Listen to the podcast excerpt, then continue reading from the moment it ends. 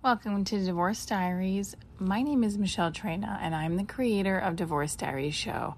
And this is me trying to record my podcast episodes every night before I go to bed, almost like my diary, my audio diary.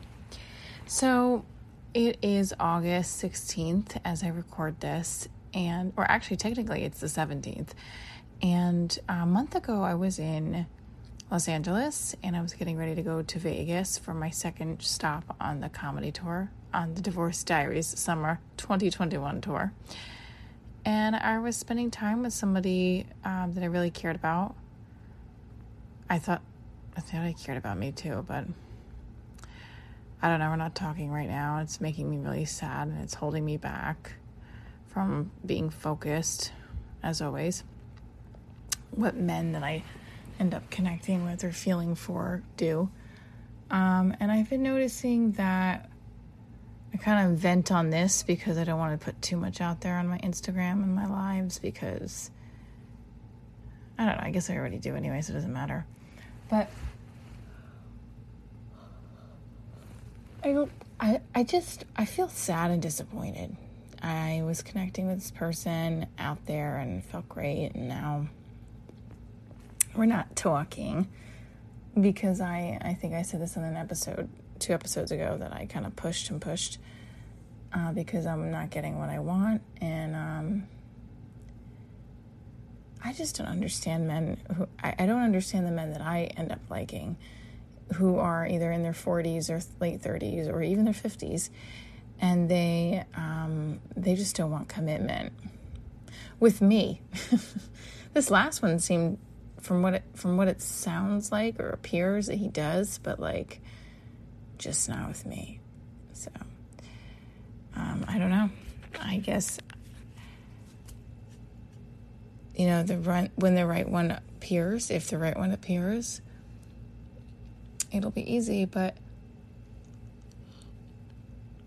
I don't know. Maybe it won't. I just struggled like all day was staying focused. and then towards the middle of the day, I got more focused and I allowed myself like five minutes to just close my eyes and try to envision what I wanted out of the rest of the day. And it did definitely helped. I spent like the majority of the evening working on my episode breakdown for Divorce Diaries, the TV pilot, the TV series.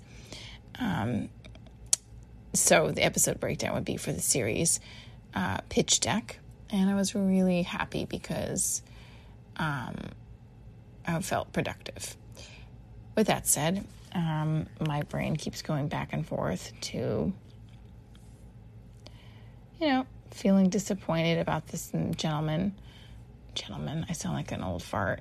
The gentleman, uh, this guy, and um, how clearly he has not even probably thought about me once because I don't know. I just get that vibe, you know? And so, how do I stop my brain from thinking about this person? Or in the past, how do I stop my brain, like, from going through this cycle? It's like, it's like, it's like, I don't want to be back in this place. I didn't think that I was spending time with somebody, um, physically and mentally and emotionally, that didn't have feelings for me or didn't connect with me the way I was connecting with him and and now I'm so confused and disappointed and I feel a little devalued and I just feel like, oh, it happened again. Wah wah wah. Just I don't know. Like I I want to be held by somebody that values me and not just as a friend with benefits.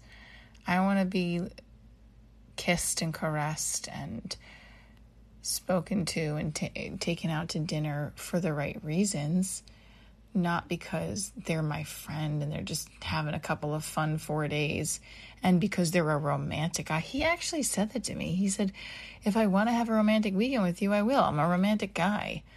As if it was not a big deal that, like, he would do it for anybody. And that was really hurtful.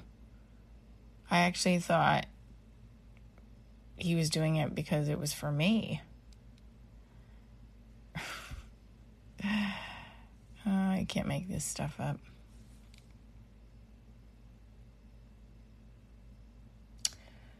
As I stare at my NYU graduate picture with my engagement ring on in the picture, it's so funny.